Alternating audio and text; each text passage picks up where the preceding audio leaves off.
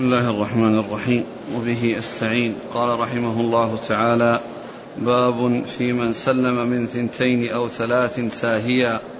قال حدثنا علي بن محمد وأبو كريب وأحمد بن سنان. قالوا حدثنا أبو أسامة عن عبيد الله بن عمر عن نافع عن ابن عمر رضي الله عنهما أن رسول الله صلى الله عليه وسلم سها فسلم في الركعتين.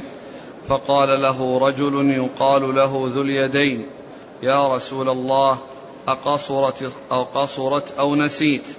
قال ما قصرت وما نسيت. قال إذا فصليت ركعتين. قال أكما يقول ذو اليدين؟ قالوا نعم. فتقدم فصلى ركعتين ثم سلم ثم سجد سجدتي السهو. قال حدثنا علي بن محمد قال حدثنا أبو أسامة عن ابن عون عن ابن سيرين عن أبي هريرة رضي الله عنه أنه قال صلى بنا رسول الله صلى الله عليه وسلم إحدى صلاتي العشي ركعتين ثم سلم ثم قام إلى خشبة كانت في المسجد يستند إليها فخرج سرعان الناس يقولون قصرت الصلاة وفي القوم أبو بكر وعمر رضي الله عنهما فهاباه أن يقولا له شيئا. وفي القوم رجل طويل اليدين يسمى ذا اليدين. فقال يا رسول الله أقصرت الصلاة أم نسيت؟ قال لم تقصر ولم أنس. قال فإنما صليت ركعتين. فقال أكما يقول ذو اليدين؟ قالوا نعم. قال فقام فصلى ركعتين ثم سلم ثم سجد سجدتين ثم سلم. بسم الله الرحمن الرحيم. الحمد لله رب العالمين وصلى الله وسلم وبارك على عبده ورسوله نبينا محمد وعلى آله وأصحابه أجمعين. أما بعد فيقول الإمام ماجه رحمه الله باب في من سلم من اثنتين أو ثلاث ناسيا. يعني أنه آه، صلى صلاة الرباعية وسهى فيها وسلم بعد أن أتى بركعتين أو أنه سلم بعد أن أتى بثلاث ركعات ثم بعد ذلك يعني علم فكيف يصنع؟ أورد ابن ماجه رحمه الله حديث ابن عمر وحديث أبي هريرة رضي الله عنهما. رضي الله عنهم وفي وفيهما أن النبي صلى الله عليه وسلم صلى بالناس صلاة رباعية. جاء في حديث أبي هريرة أن إحدى صلاتي العشي وهي العصر والظهر والعصر ثم إنه سلم بعد أن أتى بركعتين. وكان الزمن زمن نزول الوحي فظنوا أنها قصرت صلاة وأنها بدل ما كانت أربع صارت اثنتين. فمن أجل ذلك خرج سرعان الناس وبعض الصحابة لم يكلموا النبي صلى الله عليه وسلم لأن الزمن زمن تشريع وكانوا يظنون أن فيه آه، آه، تشريع بالقصر وأنه صلى اثنتين بدل أربع وكان في القوم رجل يقال له ذي اليدين فقال للنبي صلى الله عليه وسلم أقصرت الصلاة أو أقصر الصلاة أم نسيت؟ قال لم أنسى ولم تقصر. يعني في علمي يعني لم أنسى ولم تقصر. قال بل بل, بل نسيت. يعني ما دام في قصر إذا في نسيان. ما دام أنه لم يحصل تشريع بالقصر إذا النسيان موجود. الرسول صلى الله عليه وسلم في علمه أنه ما حصل منه نقصان. فلما قال له آه، ذو اليدين ما قال التفت إلى الصحابة وقال أكما يقول ذو اليدين؟ قالوا نعم. فقام وصلى ركعتين. فقام وصلى ركعتين ثم إنه سلم ثم سجد للسهو ثم سلم. ثم سجد للسهو ثم سلم. ف دل هذا على أن الإنسان إذا سلم عن نقصان في أي صلوات من الصلوات فإنه يأتي بما بقي من صلاته بعد أن يعلم وهذا فيما إذا كان إذا كان في المسجد أو قريبا من أو كان قريبا آه، آه، تكميل بقية الصلاة يعني في, في وقت قريب. أما إذا طال الفصل فإن الصلاة تعاد. أما إذا طال الفصل فإن الصلاة تعاد. أما ما دام أن الوقت قريب سواء كان في المسجد أو خرج من المسجد قريبا فإنه تكمل الصلاة ويحصل ويحصل سجود السهو بعد السلام. يحصل سجود السهو بعد السلام. قيل لأن لأنه حصل زيادة في الصلاة وهي السلام الذي جاء في وسطها. وقيل إن المقصود من ذلك كون أنه حصل نقص في الصلاة ولكنه أكمل. يعني ليس نقصا بقي على ما هو عليه ولكنه جبر مثل ما حصل في حديث ابن بحينة أنه ترك التشهد الأول وجبر بسجود السهو. هذا ترك لركعتين من الركعات. فقيل إنها من أجل زيادة التسليم. ومن أجل ذلك كان السهو السجود بعد السلام. السجود بعد السلام. وقيل إن ذلك من أجل عدم إكمال الصلاة وأن أنه حصل التسليم قبل آخرها لا لأن المقصود هو التسليم وإنما لكونه حصل الانتهاء منها قبل أن تكمل. ثم بعد ذلك تبين أن الصلاة ناقصة ثم رجع إلى الصلاة وكملت. رجع إلى الصلاة وكملت. هذا فيما إذا أعيدت إذا كملت في وقت قريب. أما إذا كان مضى عليها وقت فإنها تعاد من أولها ولا يكون فيها سجود سهو. إنما سجود السهو للصلاة التي وجد فيها سهو وكملت. آه، أعد الحديثين. عن ابن عمر أن رسول الله صلى الله عليه وسلم سهى فسلم في الركعتين. فقال له رجل يقال له ذو اليدين يا رسول الله أقصرت أو نسيت؟ قال ما قصرت وما نسيت. قال إذا فصليت ركعتين. قال أكما يقول ذو اليدين؟ قالوا نعم. فتقدم فصلى ركعتين ثم سلم ثم سجد سجدتي السهو. ولم يذكر التسليم هنا ولكنه ذكر في حديث أبي هريرة يعني بعد بعد سجود السهو. يعني ففي تسليم ثم سجود السهو ثم تسليم. لكن بدون تشهد يعني ليس بعد آه، آه، سجدة آه، سجود السهو تشهد وإنما فيه تسليم بدون تشهد. كما جاء في حديث أبي هريرة الذي ساقه المصنف. ففي هذا دليل على أن سجود السهو يكون بعد السلام وقيل إن هذا من أجل الزيادة وقيل إنه من أجل إنهاء الصلاة قبل إتمامها ثم الرجوع إليها وإتمامها. وصار سجود السهو بعد السلام فيما إذا كان من زيادة إذا كان فيه زيادة. وقالوا أن الزيادة هي التسليم الذي جاء في أثنائها. وقد مر أن النبي صلى الله عليه وسلم يعني صلى خمسا وسجد يعني بعد سجد بعد السلام ثم سلم بعد سجود السهو. وفي هذا الحديث أيضا دليل على أن الإنسان الإمام إذا كان في ذهنه أو في علمه أنه ما حصل منه نقص أو ما حصل منه سهو ثم نبهه واحد أن ذلك لا يكفي لأن النبي صلى الله عليه وسلم لم يكتفي بخبر ذي اليدين حتى سأل الناس. ولهذا الإنسان إذا نبه في الصلاة على خطأ فإذا كان نبهه واحد وهو في علمه أنه ما حصل منه سهو فإنه لا يرجع إليه. ولكن إذا نبهه أكثر من واحد فإنه يرجع إلى قول هؤلاء الجماعة لأن النبي صلى الله عليه وسلم لم يرجع لقول ذي اليدين وحده وإنما رجع لقول الجماعة معه الذين أيدوه وقالوا مثل ما قال ذي اليدين. نعم. وليست العلاقة لها مسألة في أخبار الآحاد. ها؟ الاستدلال به في أخبار الآحاد. آه، لا هذا ما يست... يعني آه، أخبار الآحاد كما هو معلوم آه، هي التي لم تصل إلى حد التواتر. لم تصل إلى حد التواتر هذا هذا هو الآحاد.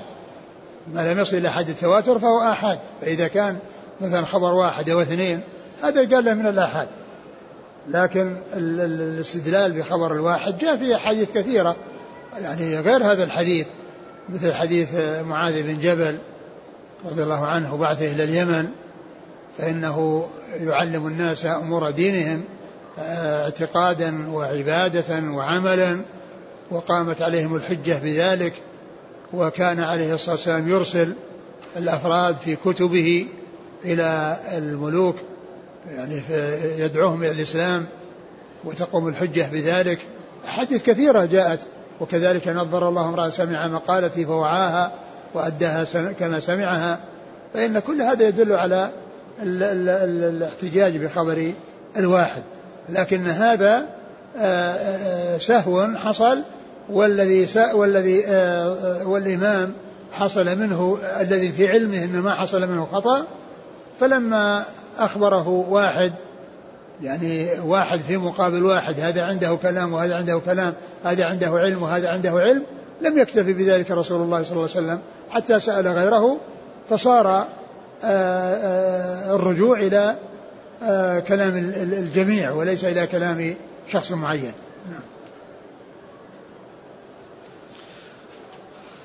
الحديث الثاني عن أبي هريرة قال صلى بنا رسول الله صلى الله عليه وسلم إحدى صلاتي العشي ركعتين ثم سلم ثم قام إلى خشبة كانت في المسجد يستند إليها فخرج سرعان الناس يقولون قصرت الصلاة.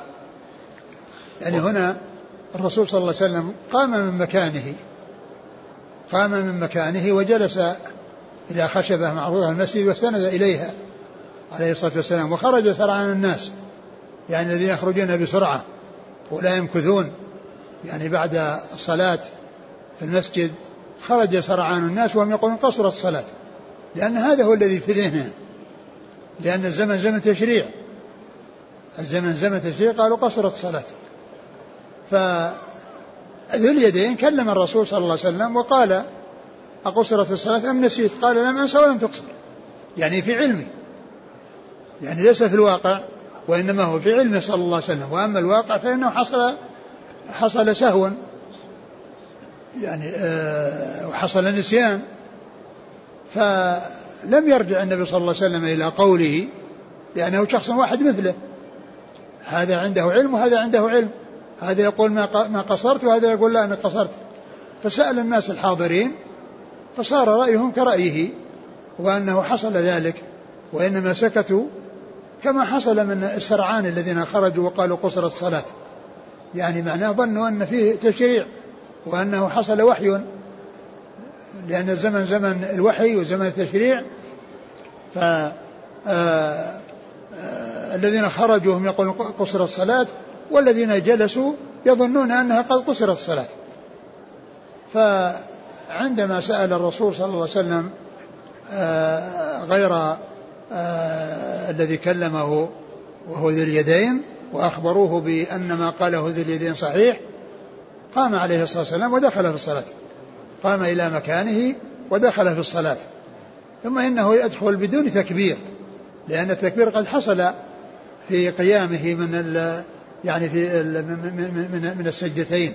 فإنه كبر عند قيام من السجدتين فهو يقوم إلى الصلاة بدون تكبير لأن التكبير موجود.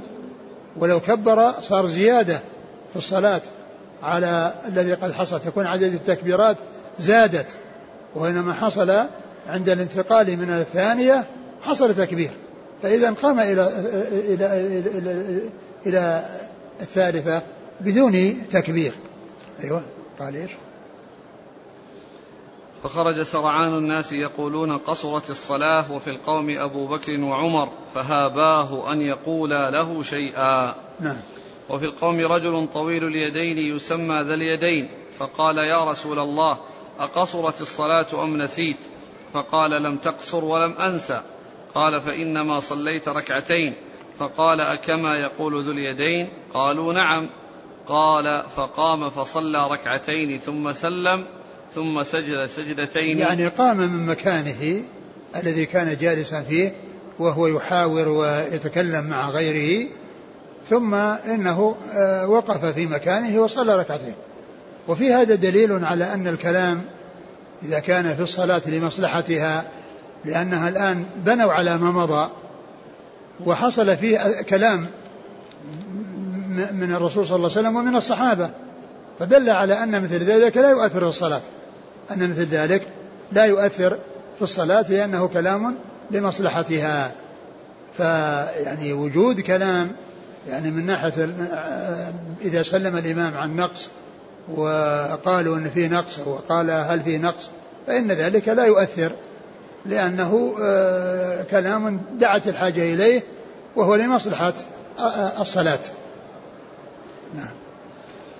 ثم سلم ثم سجد سجدتين ثم سلم. نعم. ثم سلم ثم سجد سجدتين للسهو ثم سلم بعد ذلك دون أن يتشهد يعني خرج من يعني سلم قبل الركعتين اللي قبل السجدتين سجد السهو ثم بعد السجدتين يسلم فيكون آه، سجود السهو بعده سلام.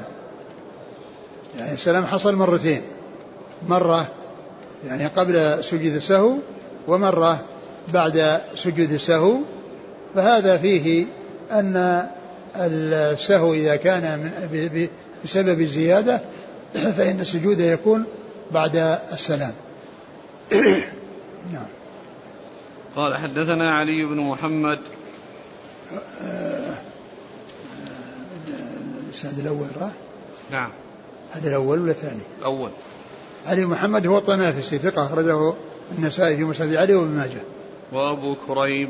أبو كريب محمد بن العلاء بن كريب ثقة أخرج أصحاب الكتب. وأحمد بن سنان. أحمد بن سنان آه، صدوق أخرج له. ثقة. ثقة أخرج له. البخاري ومسلم وأبو داود والنسائي في مسند مالك وابن ماجه. نعم. عن أبي أسامة. حماد بن أسامة ثقة أخرج أصحاب الكتب. عن عبيد الله بن عمر. وهو ثقة أخرج أصحاب الكتب. عن نافع. مولى بن عمر ثقة أخرج أصحاب الكتب. عن ابن عمر. نعم. قال حدثنا علي بن محمد عن أبي أسامة عن ابن عون. وعبد الله بن عون ثقة أخرج أصحاب الكتب. عن ابن سيرين. محمد بن سيرين ثقة أخرج أصحاب الكتب. عن أبي هريرة. نعم. يقول السائل هل التكبيرة التي يكبرها لإتمام ما بقي تكبيرة قيام من جلوس أو تكبيرة إحرام؟ إحنا قلنا ما في تكبيرة. إحنا قلنا ما في تكبيرة لأن النبي صلى الله عليه وسلم قام ودخل في الصلاة لأنه كان في صلاة لأن اعتبر الصلاة اعتبر ما مضى. وقد حصل منه التكبير عندما قام من السجدتين. عندما قام من السجدتين والتشهد اللي تشهده وسلم حصل من تكبير فإن التكبير موجود. فلا يكبر لأنه بنى على ما مضى. وقد مضى منه التكبير عند قيامه عند الانتقال. عند عند عند الانتقال. نعم. باقي تكبيرة القيام من التشهد إلى الركعة الثالثة. نعم بس ما ما, ما نعلم في شو اسمه. ما ندري إنه وجد التكبير. ينظر هل, هل وجد التكبير؟ أنا ما أتذكر إنه جاء تكبير وإنما قام وما قال فكبر. قال يقول ألا يحتمل قول إحدى صلاتي العشي على أنها المغرب أو العشاء؟ كما ذكر ذلك السندي في شرحه حيث قال وفي بعض النسخ العشاء وهو مبني على عموم العشاء والمغرب. لا المغرب كما هو معلوم يعني نعم محتمل محتمل لكن لأنه ما في ذكر الذي بقي. يعني هو سلم من اثنتين ومعلوم من اثنتين يكون في الثلاثية وفي الرباعية. يكون في الثلاثية وفي الرباعية. محتمل.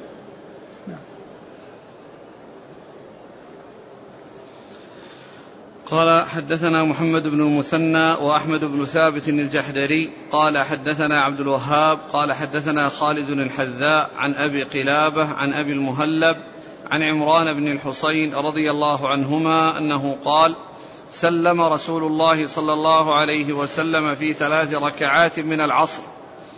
ثم قام فدخل الحجرة فقام الخرباق رجل بسيط اليدين. فنادى يا رسول الله أقصرت الصلاة؟ فخرج مغضبا يجر إزاره فسأل فأخبر فصلى تلك الركعة التي كان ترك. ثم سلم ثم سجد سجدتين ثم سلم. ثم ذكر هذا الحديث الذي فيه أنه صلى ثلاثا ثم خرج إلى حجرته وإلى بيته فقام هذا الرجل الذي هو ذي اليدين واسمه الخرباق وقال يا رسول الله قصر الصلاة أم نسيت؟ فخرج وجاء وصلى الركعة التي بقيت من صلاته ثم سجد ثم سلم ثم سجد ثم سلم لأن سجود السهو يكون بعده تسليم. يعني لا يخرج من سجود السهو بدون تسليم لأنه جاء في حديث أبي هريرة. فيكون يعني عدم ذكره وعدم ذكره أيضا في حديث ابن عمر يعني يكون فيه اختصار. يعني وبعض الرواة يعني ذكر ما لم يذكره غيره. وعلى هذا فالتسليم يكون بعد الركعتين بعد بعد السجدتين ولكنه لا يكون فيه تشهد ولكنه لا يكون فيه آه تشهد. وهذه القصة يعني آه فيها أنه سلم من ثلاث والسابقة قيل أنها سلم من اثنتين. وقد قال بعض أهل العلم أن القصة واحدة وأن الرواة اختلفوا في آه، كيفية الذي قد حصل. وقيل إنهما قصتان وأنهما قضيتان. والحاصل أن الأحاديث الثلاثة كلها تدل على أن آه، السلام أو الخروج من الصلاة إذا كان بسبب نقص إذا كان عن نقص ثم بعد ذلك رجع إلى إكماله وإتمامه سواء كان النقص اثنتين أو واحدة فإنه آه، آه، يكمل ما بقي من صلاته ويسجد للسهو بعد السلام. كما جاء في هذه الأحاديث الثلاثة عن ابن عمر وعن أبي هريرة وعن عمران بن حسين رضي الله تعالى عنهم. هذا ذكر التسليم. نعم. الحديث هذا ذكر فيه التسليم. هذا الحديث أي. ذكر فيه التسليم. التسليم في مرة ثانية؟ أي. أي نعم. إيش قال؟ ثم سلم ثم سجد سجدتين ثم سلم. نعم. يعني مثل حديث أبي هريرة. الذي ما ذكر فيه التسليم في الحديث الأول. نعم. قال حدثنا محمد بن المثنى. هو العنزي أبو موسى الزمن ثقة أخرج أصحاب الكتب. وأحمد بن ثابت الجحدري. هو صدوق رجله ابن ماجه. عن عبد الوهاب. بن عبد المجيد ثقة أخرج أصحاب الكتب. عن خالد الحذاء. ثقة أخرج أصحاب الكتب. عن أبي قلابة. عبد الله بن زيد الجرمي ثقة أخرج أصحاب الكتب. عن أبي المهلب. وهو ثقة أخرج أصحاب الكتب. وقال في المفرد ومسلم وأصحاب السنن. عن عمران بن الحصين. أخرج له أصحاب الكتب. قال رحمه الله تعالى باب ما جاء في سجدتي السهو قبل السلام. قال حدثنا سفيان بن وكيع قال حدثنا يونس بن بكير قال حدثنا ابن إسحاق قال حدثني الزهري. عن أبي سلمة عن أبي هريرة رضي الله عنه أن النبي صلى الله عليه وسلم قال إن الشيطان يأتي أحدكم في صلاته فيدخل بينه وبين نفسه حتى لا يدري زاد أو نقص فإذا كان ذلك فليسجد سجدتين قبل أن يسلم ثم يسلم. نعم. قال حدثنا سفيان بن وكيع قال حدثنا يونس بن بكير قال حدثنا ابن إسحاق قال أخبرني سلمة بن صفوان بن سلمة عن أبي سلمة عن أبي هريرة رضي الله عنه أن النبي صلى الله عليه وسلم قال إن الشيطان يدخل بين ابن آدم وبين نفسه فلا يدري كم صلى فإذا وجد ذلك فليسجد سجدتين قبل أن يسلم. ثم ذكر سجود السهو قبل السلام. وذكر فيه يعني هذا الحديثين آه، المتعلقين بأن الشيطان يأتي إلى الإنسان ويشوش عليه في صلاته ويشغله فيها حتى لا يدري كم صلى حتى لا لا يدري كم صلى. فإذا كان وقد مر بنا أنه إذا كان الشك يعني بين في عدد فإنه يبني على اليقين الذي هو الأقل أو يبني على غالب ظنه ويسجد قبل السلام إذا كان بسبب الشك وأنه بنى على اليقين ويسجد بعد السلام إذا كان بنى على غالب ظنه وقد مر بنا الحديث آه، في ذلك.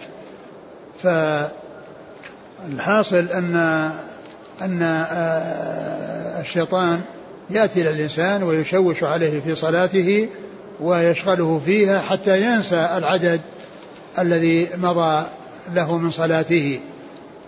ينسى العدد الذي مضى له من صلاته فإنه يسجد لذلك قبل السلام إذا كان آه، بنى على اليقين الذي هو الأقل وإذا كان بنى على غلبة الظن فإنه يسجد بعد السلام كما جاء في حديث ابن مسعود الذي سبق أن أن تقدم الذي الذي سبق يعني في الدرس الماضي. نعم. قال حدثنا سفيان بن وكيع. هو صدوق. ابتلي بوراقه فأدخل نعم. عليه فسقط حديثه. نعم. أخرج له الترمذي وابن ماجه. نعم. عن يونس بن بكير. هو صدوق يخطئ. أخرج البخاري تعليقا ومسلم وأبو داود والترمذي وابن ماجه. نعم. عن ابن إسحاق. محمد بن إسحاق صدوق أخرجه البخاري تعليقا ومسلم وأصحاب السنة. عن الزهري. محمد بن مسلم بن عبد الله ثقة أخرج أصحاب الكتب. عن أبي سلمة. بن عبد الرحمن بن عوف ثقة أخرج أصحاب الكتب. عن أبي هريرة. نعم. قال حدثنا صف سفيان بن وكيع عن يونس بن بكير عن ابن إسحاق عن سلمة بن صفوان بن سلمة. هو؟ ثقة أخرج له ابن ماجه. نعم. عن أبي سلمة عن أبي هريرة. نعم. إذا كان الصلاة اجتمع فيها سهو بالزيادة والنقص فما العمل؟ وكما هو معلوم كل سهو يعني السهو إذا تكرر ليس فيه إلا سجدتان. ويعني العلماء اختلفوا في هذا منهم من قال إنه يكون بعد السلام ومنهم من يكون قبل السلام لكن الذي يبدو أنه يكون قبل السلام لأن الأصل أن, أن, أن, أن السجود يعني داخل في الصلاة يعني قبل السلام و ففيه يعني شيء يقتضي السجود قبل السلام فيغلب يعني الجانب. وعلى كل حال كما عرفنا أنه إذا سجد في جميع السهو قبل السلام فإنه صحيح وإذا سجد في جميع السهو بعد السلام فهو صحيح وإنما الخلاف الأفضل ولا شك أن الأفضل هو السجود بعد السلام فيما جاء عن الرسول صلى الله عليه وسلم وفيما كان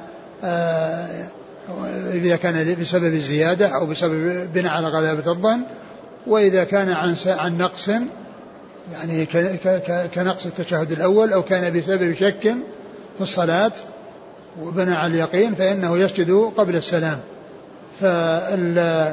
فالأمر في ذلك واسع. إن سجد قبل السلام أو سجد بعد السلام كل ذلك صحيح. بل إنه لو سجد في جميع جميع السهو قبل السلام صحيح ولو سجد في جميع السهو بعد السلام فإن ذلك صحيح. لكن آه، التفصيل وفقا لما جاء عن الرسول صلى الله عليه وسلم من السجود بعد السلام والسجود قبله هذا هو الأولى. والمسألة المسؤول عنها وهي كون حصل نقص وحصل زيادة والسجود يكون قبل السلام وبعده يغلب جانب السجود قبل السلام. والسجود لا يكرر السجود لا يكرر يعني يتابع بأكثر من سجدتين وإنما هما سجدتان فقط.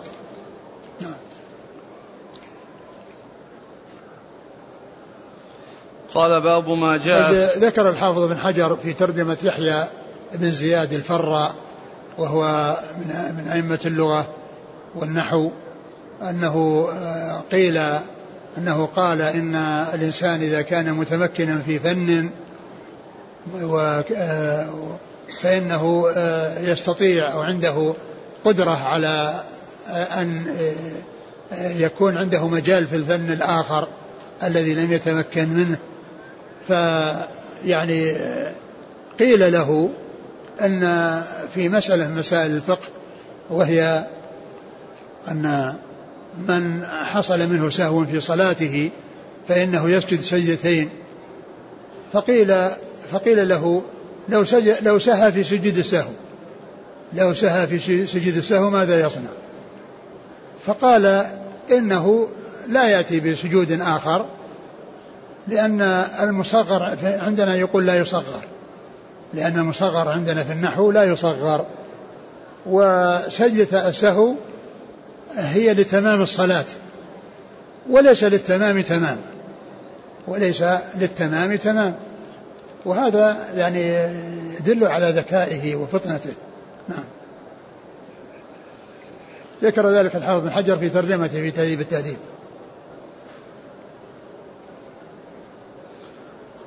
قال رحمه الله تعالى باب ما جاء في من سجدهما بعد السلام. قال حدثنا أبو بكر بن خلاد قال حدثنا سفيان بن عيينة عن منصور عن إبراهيم عن علقمة أن ابن مسعود سجد سجدتي السهو بعد السلام وذكر أن النبي صلى الله عليه وسلم فعل ذلك. وهذا آه، سجود السهو بعد السلام. وذكر في حديث مسعود النبي صلى الله عليه وسلم أنه سجد بعد السلام وقال إن النبي صلى الله عليه وسلم فعل ذلك. وقد سبق أن مر في حديث مسعود أنه آه، يعني إذا كان بنى على غلبة الظن فإن السجود يكون بعد السلام. ومر في حديث أبي هريرة وابن عمر وعمران بن حسين آه الذي فيه السلام عن نقص أن السجود يكون بعد السلام. نعم. قال حدثنا أبو بكر بن خلاد. الباهلي وهو ثقة أخرج له. مسلم وأبو داود والنسائي بن ماجه. نعم. عن سفيان بن عيينة. ثقة أخرج أصحاب الكتب. عن منصور. منصور بن معتمر ثقة أخرج أصحاب الكتب. عن إبراهيم. إبراهيم بن يزيد بن قيس النخعي ثقة أخرج أصحاب الكتب. عن علقمة. وهو ثقة أخرج أصحاب الكتب. عن ابن مسعود. رضي الله تعالى عنه أخرج له أصحاب الكتب. قال حدثنا هشام بن عمار وعثمان بن أبي شيبة قال حدثنا إسماعيل بن عياش عن عبيد الله بن عبيد عن زهير بن سالم العنسي عن عبد الرحمن بن جبير بن نفير عن ثوبان رضي الله عنه قال سمعت رسول الله صلى الله عليه وسلم يقول في كل سهو سجدتان بعدما يسلم. ثم ذكر حديث ثوبان. أن النبي صلى الله عليه وسلم قال لكل سهو سجدتان بعدما يسلم. وهذا فيه أن السجود يكون كله بعد السلام لأنه لفظ مطلق لكل سهو سجدتان بعدما يسلم. وقد سبق أن مر بنا في الدرس الماضي يعني آآ آآ ذكر كلام النووي نقلا عن القاضي عياض أن الذين اختلفوا في السجود قبل السلام أو بعده لا ليس بينهم اختلاف على أنه إذا أتى به كله قبل السلام أو كله بعد السلام فإن ذلك صحيح وإنما الاختلاف إنما هو في الأفضل. وهذا الحديث يدل على أن السجود السهو كله يمكن أن يتابع السلام لأنه قال لكل سهو سجدتان بعدما يسلم لكل سهو سجدتان بعدما يسلم. فدل هذا على أن الأمر في ذلك واسع وأنه إذا أتي به كله بعد السلام أو أتي به كله قبل السلام فإن ذلك سائغ لكن الإتيان به وفقا للتفصيل الذي جاء عن الرسول صلى الله عليه وسلم هذا هو الأولى والأفضل. قال حدثنا هشام بن عمار. صدوق خرجه البخاري وأصحاب السنن. وعثمان بن أبي شيبة. ثقة أخرجه أصحاب الكتب إلا الترمذي وإلا النسائي فأخرج له في عمل يوم الليلة. عن إسماعيل بن عياش وهو صدوق في روايته عن الشاميين وأخرج حديثه.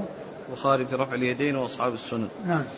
عن عبيد الله بن عبيد. عبيد الله بن عبيد هو دمشقي شامي وهو صدوق أبو داود بن ماجه. نعم. عن زهير بن سالم العنسي. وهو صدوق فيه لين. نعم. أبو داود بن ماجه. نعم. عن عبد الرحمن بن جبير بن نفير. وهو ثقة رجل البخاري في المفرد ومسلم وأصحاب السنن. نعم. عن ثوبان. ثوبان مولى رسول الله صلى الله عليه وسلم أخرج له. البخاري في المفرد ومسلم وأصحاب السنن. نعم. قال رحمه الله تعالى باب ما جاء في البناء على الصلاة.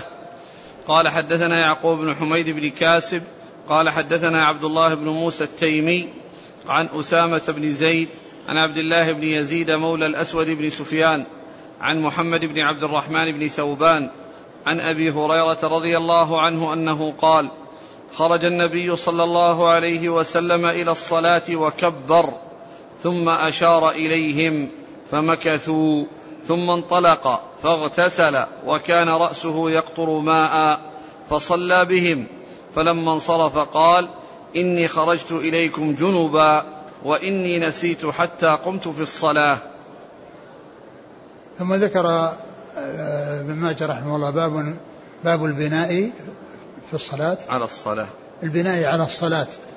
يعني البناء على بناء يعني آه، آه، آخرها على أولها أو الاعتداد بشيء منها ثم البناء عليه.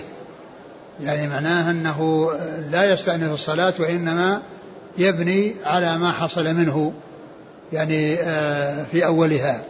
هذا هو المقصود بالبناء.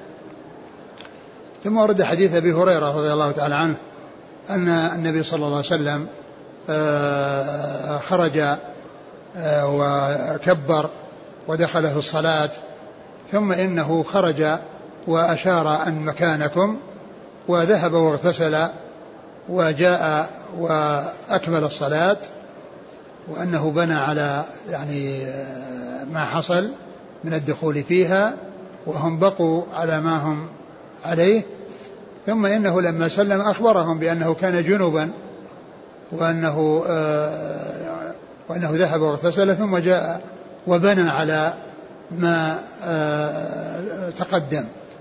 هذا هو الذي جاء في هذا الحديث. لكن الحديث جاء في صحيح البخاري ومسلم وليس فيه أنه دخل في الصلاة وإنما آه، يعني أراد أن يكبر فتذكر أنه على أنه على جنابة فقال مكانكم ثم ذهب واغتسل وجاء ودخل في الصلاة. وعلى هذا ما يكون فيه بنيان. يعني ليس هناك بنيان على شيء يعني تقدم وإنما آه هم وقفوا وهم ليسوا في الصلاة. ينتظرونه صلى الله عليه وسلم وقوفا ثم إنه جاء وكبر بهم ودخل في الصلاة. هذا هو الذي جاء في الصحيحين عن أبي هريرة رضي الله عنه. وجاء في هذا ما يدل على أنه كبر. فبعض أهل العلم قال إنه يحمل على قوله كبر يعني أراد أن يكبر. وبذلك يتفق مع حديث أبي هريرة في الصحيحين يعني أراد أن يكبر.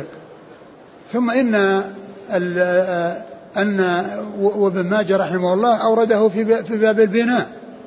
يعني معناه أن الذي قد حصل أنه دخل في الصلاة وأنه بنى على ذلك.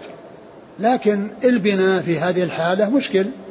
وغير وغير وغير مستقيم وغير واضح لأن الدخول في الصلاة لازم يكون على طهارة وقد دخل على غير طهارة.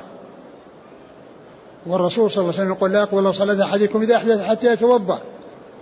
فإذا كان دخل في الصلاة وهو على غير وضوء فدخوله غير صحيح فالدخول غير صحيح. ولكن آه، حمل ما جاء في الحديث أنه ليس على البناء وإنما هو على الاستئناف وإنما هو على الابتداء كما جاء في الصحيحين. ويحمل قوله كبر يعني أراد يكبر عند ذلك يستقيم الحديث مع مع الحديث الذي في الصحيحين. والبناء الذي أشار إليه ابن ماجه والذي يظهر من حديث أبي هريرة هذا هذا مشكل من ناحية أن أنه يترتب عليه أنه اعتبر آه، الدخول في الصلاة على غير وضوء. والرسول صلى الله عليه وسلم يقول لا يقبل الله صلاة أحدكم إذا أحدث حتى يتوضأ. لا يقبل الله صلاة أحدكم إذا أحدث حتى يتوضأ.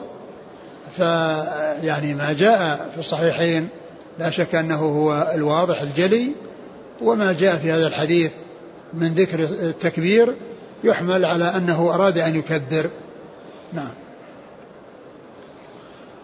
قال حدثنا يعقوب بن حميد بن كاسب هو؟ صدوق ربما وهم. نعم. أخرج البخاري في خلق أفعال العباد وابن ماجه. نعم.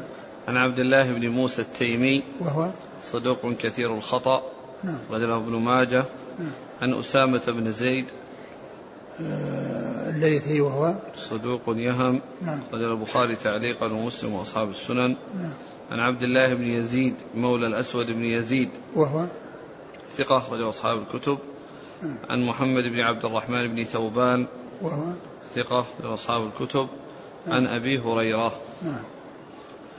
قال حدثنا محمد بن يحيى قال حدثنا الهيثم بن خارجة قال حدثنا إسماعيل بن عياش عن ابن جريج عن ابن أبي مليكة عن عائشة رضي الله عنها أنها قالت قال رسول الله صلى الله عليه وسلم من أصابه قيء أو رعاف أو قلس أو مذي فلينصرف فليتوضأ ثم ليبني على صلاته.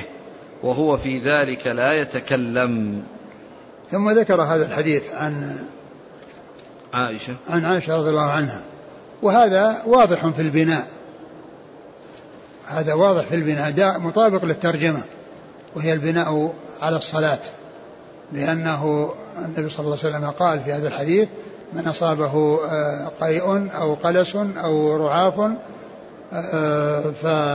فليخرج يعني وليتوضأ ثم يعود ويبني على صلاته وفي ذلك لا يتكلم يعني في هذه الأثناء التي ذهب لأنه في صلاة لكن الحديث غير صحيح لأنه من رواية آه، إسماعيل بن عياش عن عن غير الشاميين وإنما هي رواية عن الحجازيين وروايته عن غير الشاميين غير صحيحة. فإذا الحديث هذا غير صحيح الذي فيه ذكر البناء. نعم. من أصابه قيء. قيء يعني تقيأ أو قلس يعني خرج من جوفه شيء إلى فمه ولم يكن يعني آه، ولم يكن قيء يعني آه، آه، وإيش؟ أو رعاف. أو رعاف. نعم. أو رعاف يعني يخرج من الأنف. نعم. أو مذي. أو مذي يعني خرج يعني منه مذي. لأن يعني معناه أنه يحتاج إلى أن يذهب ويتوضأ. نعم. لكن كما عرفنا الحديث غير صحيح. قال حدثنا محمد بن يحيى والذهلي ثقة البخاري وأصحاب السنة.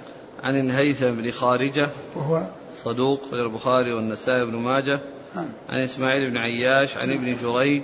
عن الملك بن عبد العزيز بن جريج ثقة أخرج أصحاب الكتب. عن ابن أبي مليكة. وهو ثقة أخرج أصحاب الكتب. عن عائشة. نعم.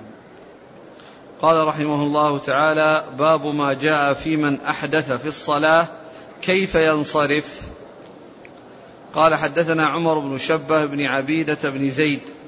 قال حدثنا عمر بن علي المقدمي عن هشام بن عروة عن أبيه عن عائشة رضي الله عنها عن النبي صلى الله عليه وسلم أنه قال إذا صلى أحدكم فأحدث فليمسك على أنفه ثم لينصرف نعم. قال حدثنا حرملة بن يحيى قال حدثنا عبد الله بن وهب قال حدثنا عمر بن قيس عن هشام بن عروة عن أبيه عن عائشة رضي الله عنها عن النبي صلى الله عليه وسلم نحوه ثم ذكر من أحدث في الصلاة كيف ينصرف. يعني من أحدث فإنه يقطع الصلاة ويذهب. لكن جاء الإرشاد بأنه يضع يعني يده على على أنفه يعني كأنه حصل منه رعاف. وفي هذا يعني يعني معناه كون الإنسان يخرج بطريقة يعني كونه يحصل أنه يذهب بدون يعني هذه الطريقة يكون يعني معناها أنه يدل على أنه حصل منه شيء. لكن كما هو معلوم قد يكون حصل منه قد يكون دخل في الصلاة وهو ما توضأ من أصل. يعني ناس ناس يعني يظن أنه توضأ ثم تبين أنه ما توضأ فإذا يقطع الصلاة. فجاء الإرشاد إلى أنه يعمل هذه الهيئة حتى يعني يكون في ذلك يعني لا يكون في ذلك آه، حصول آه، آه، خجل منه أو أو يقال فيه أن حصل له أنه أحدث في الصلاة وما إلى ذلك. فيكون يعني هذا الشيء الذي عمله على أنفه يعني يشعر بأن هذا شيء حصل له حصل له في أنفه وأنه ما حصل منه شيء يعني غير ذلك مما يستحيا منه أو يستحيا من ذكره. فقال يضع هو المقصود من الترجمة أنه كيف يصنع وأنه يذهب بهذه الطريقة التي فيها يعني دفع يعني الشيء الذي يسوءه أو يعني يظن به يعني ظنا يعني شيء يستحيا منه وأنه أحدث في الصلاة وخرج منه شيء في الصلاة فانقطعت فبطل استمراره في الصلاة. نعم. قال حدثنا عمر بن شبة بن عبيدة بن زيد. وهو صدوق أخرج له ابن ماجه. عن عمر بن علي المقدمي. هو ثقة أخرج أصحاب الكتب. نعم. عن هشام بن عروة. ثقة أخرج أصحاب الكتب. عن أبيه. هو ثقة أخرج أصحاب الكتب. عن عائشة. قال حدثنا حرملة بن يحيى. هو تجيبي صدوق أخرج له. مسلم والنسائي وابن ماجه. نعم. عن عبد الله بن وهب وهو المصري ثقة أخرج أصحاب الكتب. عن عمر بن قيس وهو متروك أخرج له. ابن ماجه نعم. عن هشام بن عروة عن أبيه عن عائشة. نعم. يقول إذا كانت العلة في وضع اليد على الأنف هي عدم الإحراج أو دفع الخجل فإن الجميع يعلم الحديث فإذا أراد من يقطع أن يضع يده على أنفه علم أنه أحدث. فبقي لا قد يكون أحدث وقد يكون أنه رعاف. لأن وضع يديه يعني يشعر بأن فيه رعاف. وهل يفعل ذلك كذلك من دخل على غير وضوء؟ مع أن لفظ الحديث والله هو من صلى أحدكم إذا صلى أحدكم فأحدث. هو هو النتيجة واحدة من ناحية يعني كونه يظن فيه هذا الشيء. فكونه يفعل ذلك ما في بأس. قال رحمه الله تعالى باب ما جاء في صلاة المريض. قال حدثنا علي بن محمد قال حدثنا وكيع عن إبراهيم بن طهمان عن حسين المعلم عن ابن بريدة عن عمران بن حسين رضي الله عنهما أنه قال كان بي, كان بي الناصور. فسألت النبي صلى الله عليه وسلم عن الصلاة فقال صل قائما فإن لم تستطع فقاعدا. فإن لم تستطع فعلى جنب. ثم ذكر باب صلاة المريض. المريض يصلي على حسب حاله وقدرته لا يكلف الله نفسا إلا وسعها. وقد آه، جاء بيان ذلك وتفصيل ذلك في حديث عمران بن حسين هذا الذي ذكره المصنف وهو أن النبي صلى الله عليه وسلم لما سأله وأن فيه الناصور الناسور يعني وهو يعني آه، داء يكون في الدبر. فقال آه، صل قائما فإن لم تستطع قاعدا فإن لم تستطع على جنب. يعني فهذا لكل مريض. أي مريض يستطيع القيام فإنه يأتي به وإذا لم يستطعه فإنه يأتي بالجلوس ويصلي جالسا وإذا لم يستطع الجلوس فإنه يصلي على جنبه فإنه يصلي على جنبه ولا يكلف الله نفسا إلا وسعها. وفيه دليل على أن القيام لا بد منه وأنه آه، لا تصح صلاة من استطاع القيام عن جلوس. يعني وهذا في الفرائض. وأما بالنسبة للنوافل فسيأتي ما يدل على أن الإنسان يجوز له أن يتنفل جالسا ولكن أجره على النصف من أجر القائم. وأما بالنسبة للفرض فلا بد من الاتيان بالقيام مع القدرة. ولهذا يقول الفقهاء عندما يذكرون أركان الصلاة يقولون القيام مع القدرة. يعني قيام مقيد بأنه بالقدرة. فإذا كان مريضا لا يستطيع القيام فلا يكلف الله نفسا الا وسعها صل قائما فإن لم تستطع فقاعدا فإن لم تستطع فعلى جنب. يعني و يعني يومئ ايماء بالركوع والسجود. نعم. فيما يعني إذا كان آه إذا كان آه مضطجعا. وأما إذا كان جالسا فإذا كان يستطيع السجود يسجد.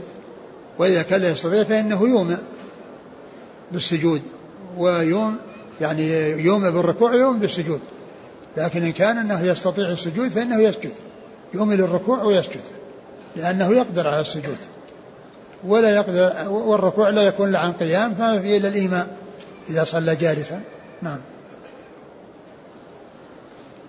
هل هل بعد ذلك شيء مرتب بعد على جنب؟ لا ما في هذا الذي ورد. ما يشتهر عند العامة إذا ما استطاع يشير بإصبع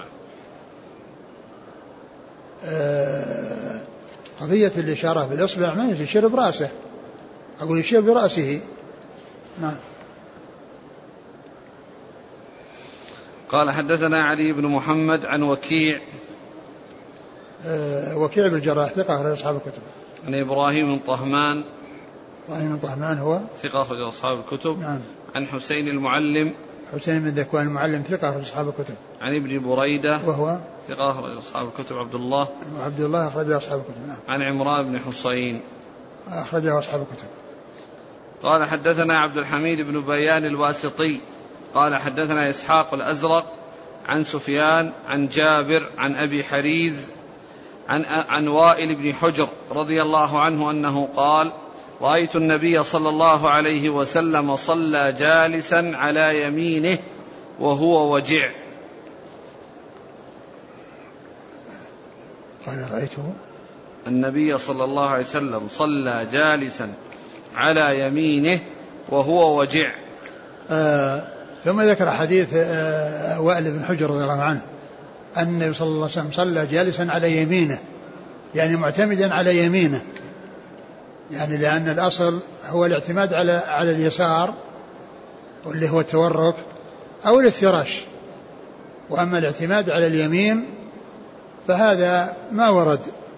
يعني لا في افتراش ولا في تورك إنما التورك يكون على اليسار والافتراش يكون على الجلوس على الرجل اليسرى واليد والرجل اليمنى منصوبة. يعني في حال جلوسه سواء للتشهد أو بين السجدتين سواء بين التشهد التشهدين أو بين السجدتين. والرسول صلى الله عليه وسلم صلى هذه الصلاة وهو وجع يعني مريض. ومعلوم أن المريض يعني يصلي على يعني ما يقدر عليه. فإذا كان جلوسه على اليسار يأثر عليه وأنه يشق عليه يجلس على اليمين. لكن الحديث الذي ورد في هذا ضعيف غير صحيح. لكن كون الإنسان يصلي على ما يقدر عليه وعلى حسب حاله هذا صحيح. فإذا كان الإنسان لا يستطيع أن يجلس معتمدا على شماله بمتوركا من جهة الشمال فله أن يتورك من جهة اليمين. إذا كان فعل ذلك من جهة الشمال يؤثر عليه ويضره لا يكلف الله نفسا إلا وسعها.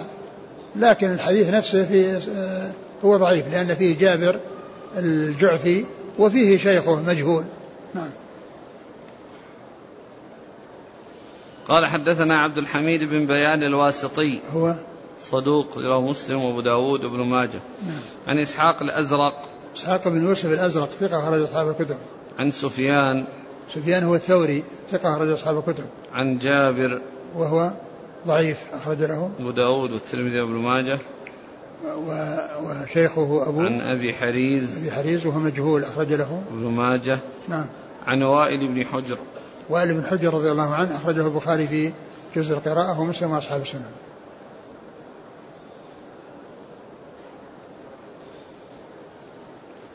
حديث عمران كان بي الناصور يقول هل هو ما يسمى الآن البواسير؟ هو الذي يظهر الله أعلم. نعم. قال رحمه الله تعالى باب في صلاة النافلة قاعدا.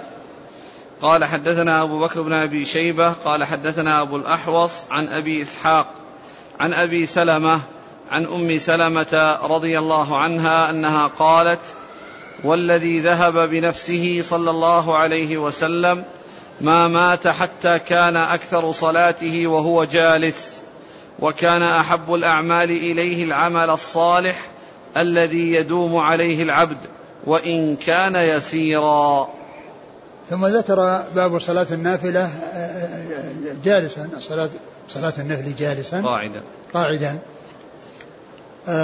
صلاة النافلة جاء فيها يعني أمور تختلف عن الفريضة. فقد سبق أن مر بنا أن الإنسان يتنفل وهو راكب على دابته وهذا لا يحصل في الفرائض. وكذلك أيضا له أن يجلس مع قدرته على القيام. يجلس مع قدرته على القيام يعني في النافلة. ولكن له نصف أجر القائم كما جاء ذلك عن رسول الله صلى الله عليه وسلم. وقد وقد جاء وقد أورد هذا الحديث عن عن أم سلمة رضي الله عنها أن النبي صلى الله عليه وسلم كان أكثر ما كان يصلي. قالت والذي ذهب بنفسه صلى والذي الله ذهب بنفسه هذا قسم يعني ذهب بنفسه والذي والذي قبض روحه. يعني والذي ذهب بنفسه يعني قبض روحه. فهو مثل والذي نفسي بيده. أقسام النبي صلى الله عليه وسلم كثيرا ما تكون بلفظ والذي نفسي بيده. هنا قال والذي ذهب بنفسه تقول أم سلمة. يعني والذي قبض روحه والذي توفاه. عليه الصلاة والسلام. إن أكثر ما مات حتى كان أكثر صلاته وهو جالس. ما مات حتى كان أكثر صلاته وهو جالس. ويعني وهذا إنما يكون في النفل. وهذا إنما يكون في النفل. يعني وأما بالنسبة للجلوس فإنما يكون بسبب المرض وبسبب عدم القدرة. وأما النفل فإنه يجوز أن يصلي فيه آه، المتنفل وهو جالس. نعم. وكان أحب الأعمال إليه العمل الصالح الذي يدوم عليه العبد وإن كان يسيرا. وكان أحب, أحب إلى الرسول عليه الصلاة والسلام العمل الصالح الذي يداوم عليه الإنسان ولو قل يعني ولو كان يسيرا. قد جاء في الصحيحين عن عن عائشة رضي الله عنها أحب العمل إلى الله ما داوم عليه صاحبه ولو وإن قل. ولا شك أن المداومة على القليل خير من الإكثار في بعض الأحيان والإهمال في بعض الأحيان. لأن الإنسان إذا داوم على الشيء وإن كان قليلا يكون على صلة بالله دائما وأبدا. يعني على صلة بالله. يعني يؤدي النوافل باستمرار وهي قليلة. وهذا خير من كون الإنسان يكثر في بعض الأحيان ويهمل في بعض الأحيان. لأن الإنسان إذا استمر على شيء يداوم عليه إذا أجاءه الأجل يأتي في أي لحظة وهو على عمل صالح أو هو قائم بعمل صالح. بخلاف الإنسان الذي ما يكون كذلك قد يأتيه الأجل وهو في, ال في, ال في, في, في الوقت الذي فيه فرط والوقت الذي فيه تساهل وتهاون. ف آه، مداومة الإنسان على العمل القليل خير من آه، آه، الأثيان بالكثير الذي ينقطع عنه. ولهذا يقولون قليل تداوم عليه خير من كثير تنقطع عنه. قليل تداوم عليه خير من كثير تنقطع عنه. نعم. قال حدثنا أبو بكر بن أبي شيبة عن أبي الأحوص. سلام بن سليم ثقة رأي أصحاب الكتب. عن أبي إسحاق. السبيعي عمرو بن عبد الله ثقة أخرج أصحاب الكتب. عن أبي سلمة. بن عبد الرحمن بن عوف ثقة أخرج أصحاب الكتب. عن أم سلمة هند بنت أبي أمية رضي الله عنها أخرجها أصحاب الكتب. قال حدثنا أبو بكر بن أبي شيبة قال حدثنا إسماعيل بن علية عن الوليد بن أبي هشام عن أبي بكر بن محمد عن عمرة عن عائشة رضي الله عنها أنها قالت كان النبي صلى الله عليه وسلم يقرأ وهو قاعد فإذا أراد أن يركع قام قدر ما يقرأ إنسان أربعين آية. ثم ذكر هذا الحديث عن عائشة رضي الله عنها أن النبي صلى الله عليه وسلم كان يدخل في الصلاة يعني في النافلة وهو قاعد فيقرأ ما شاء الله أن يقرأ وإذا بقي مقدار أربعين آية قام وقرأها ثم ركع. فيكون آه، فتكون الركعة حصل فيها جلوس في أولها وقيام في آخرها. وذلك لأنه كان يطيل القراءة. وكان يطيل القراءة فكان يجلس في أول الصلاة يدخل فيها وهو جالس. ثم بعد ذلك إذا بقي مقدار هذا هذا العدد من الآيات قام وقرأها وهو قائم. يعني معناها قرأ كثيرا وهو جاد. ثم قرأ هذا المقدار وهو قائم ثم ركع. يعني معناه ففيه قيام وجلوس. يعني فيه قيام وجلوس. يعني نفل اجتمع فيه القيام والجلوس. القيام الجلوس في الأول والقيام في الآخر. أعد الحديث. كان النبي صلى الله عليه وسلم يقرأ وهو قاعد. فإذا أراد أن يركع قام قدر ما يقرأ إنسان أربعين آية. يعني بعض الناس الآن في هذا الزمان يعني إذا كان مثلا في صلاة التراويح أو في صلاة كذا يعني تجد بعض الناس يجلسون يتحدثون أو يجلس. وإذا كبر آه، الإمام للركوع قام ودخل معه في الصلاة. أو إذا أراد أن يركع قام ودخل معه في الصلاة. هذا غير صحيح هذا غلط. يعني العمل الذي يعني يجلس فيه للمصلحة ويقام فيه عند عند عند عند الركوع أو عند قبل الركوع إنما يكون بهذه الطريقة كون الإنسان جلس في أول الصلاة لأنه سيطول ثم بعد ذلك يقوم ويقرأ شيء من القرآن ثم يقرأ ثم يركع. أما كونه يجلس ثم بعد ذلك إذا وصل الركوع نعم كون بعض المأمومين يجلس فإذا أراد أو وصل الإمام إلى حد الركوع قام ودخل فإن هذا لا يتفق مع العمل الذي عمله الرسول صلى الله عليه وسلم. لأن العمل الذي عمله الرسول صلى الله عليه وسلم يعني كان يطيل القراءة وكان يجلس كثيرا في أول في أول الصلاة. ثم بعد ذلك إذا بقي مقدار قام ركع. نعم هؤلاء لو أنهم دخلوا في الصلاة وهم جالسين ثم قاموا يصير الأمر ما فيه إشكال. ولكن كونهم يقومون مع الناس ويصلون مع الناس هذا هو هو هو الأولى. لكن إذا كان سيفعلون هذا الفعل فإن السلامة لهم بكونهم يدخلون في الصلاة وهم جلوس. ثم قبل أن يصل الركوع يقومون ويركعون مع الإمام. نعم.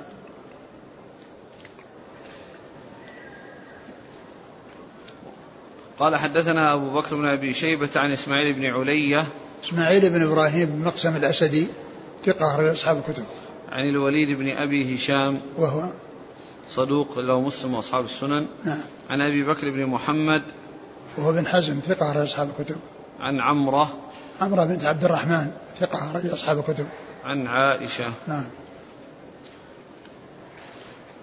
يقول الأخ ظهرت في هذه الأيام ظاهرة الكراسي بكثرة في المساجد فهل الأولى أن يصلى عليها أو أن يجلس الإنسان على الأرض. والله يعني الظاهر أن استعمال الكراسي لمن يحتاج إليها يمكن الركب يعني فيها يعني شيء أنها ما تنثني للجلوس فهذا لا بأس به. وإذا كان الإنسان يعني ليس فيه يعني ليس فيه بأس ورجليه يعني سليمة وإنما يعني فيه يعني عدم قدرة على القيام فكونه يجلس وهو يعني يستطيع يثني رجليه لا شك أن هذا هو الأصل في الجلوس. وإن فعل هذا يصح. لكن من كان يستطيع أن يسجد يسجد. ما يكفي أنه يومي إيماء مع قدرته على. لكن من كان لا يستطيع أن يثني رجليه فإنه يجلس على الكرسي ويسجد. يركع إيمان ويسجد إيمان. والسجود أخفض من الركوع. نعم. قال حدثنا أبو مروان العثماني قال حدثنا عبد العزيز بن أبي حازم عن هشام بن عروة عن أبيه عن عائشة رضي الله عنها أنها قالت ما رأيت رسول الله صلى الله عليه وسلم يصلي في شيء من صلاة الليل إلا قائما حتى دخل في السن فجعل يصلي جالسا حتى إذا بقي عليه من قراءته أربعون آية أو ثلاثون آية قام فقرأها وسجد. ثم ذكر هذا الحديث هو مثل حديث مسلم المتقدم إلا أن فيه أنه كان يعني أن هذا حصل في آخر أمره. وأنه بعدما تقدمت به السن كان يصلي جالسا يعني في أول صلاته ثم يقوم. يعني ويقرأ ما شاء الله أن يقرأ ثم يركع. فهو مثل حديث مسلم المتقدم. نعم. قال حدثنا أبو مروان العثماني صدوق أخرج له. النسائي في الخصائص وابن ماجه. نعم. عن عبد العزيز بن أبي حازم وهو؟ صدوق أصحاب الكتب نعم. عن هشام بن عروة عن أبيه عن عائشة. نعم. قال حدثنا أبو بكر بن أبي شيبة قال حدثنا معاذ بن معاذ عن حميد عن عبد الله بن شقيق العقيلي قال سألت عائشة رضي الله عنها عن صلاة رسول الله صلى الله عليه وسلم بالليل فقالت كان يصلي ليلا طويلا قائما. وليلا طويلا قاعدا فإذا قرأ قائما ركع قائما وإذا قرأ قاعدا ركع قاعدا. ثم ذكر هذا الحديث عن عائشة رضي الله عنها وهو أن النبي صلى الله عليه وسلم كان يعني يطيل القيام وكان إذا يعني آه، دخل في الصلاة قائما فإنه يركع وهو قائم وإذا قرأ وهو جالس فإنه يسجد وهو جالس. يسجد وهو جالس. يعني وجاء في الطرق السابقة أنه إذا قرأ جالسا أنه يقوم. فيقرأ ما شاء الله يقرأ ثم يركع. يعني فجاءت عنه هذه الأحوال الثلاث. يعني كونه يعني يقوم قياما طويلا قائما ويركع قائما. وجاء أنه يعني يصلي قاعدا ويسجد ويركع قاعدا وجاء أنه آه، يدخل في الصلاة وهو جالس ثم بعد ذلك يقوم إذا بقي مقدار شيء من القرآن ثم يركع وهو قائم. ففيه آه، الركوع عن قيام ومن أول الصلاة وفيه الركوع عن قيام يعني آه، بعد جلوس في أول الصلاة وفيه الركوع والسجود عن جلوس فيما إذا كان صلى جالسا. كل هذه الأحوال جاءت عن رسول الله صلى الله عليه وسلم. نعم. قال حدثنا أبو بكر بن أبي شيبة عن معاذ بن معاذ ثقة أخرج أصحاب الكتب. عن حميد حميد بن أبي حميد الطويل ثقة أخرج أصحاب الكتب. عن عبد الله بن الشقيق وهو ثقة أخرج البخاري في المفرد ومسلم وأصحاب السنن. نعم. عن عائشة. نعم. انتهى الباب. والله تعالى أعلم وصلى الله وسلم وبارك على عبده ورسوله نبينا محمد وعلى آله وأصحابه أجمعين. جزاكم الله خيرا وبارك الله فيكم. ألهمكم الله الصواب ووفقكم للحق ونفعنا الله ما سمعنا. غفر الله لنا ولكم وللمسلمين أجمعين. سبحانك اللهم وبحمدك أشهد أن لا إله إلا أنت أستغفرك وأتوب إليك.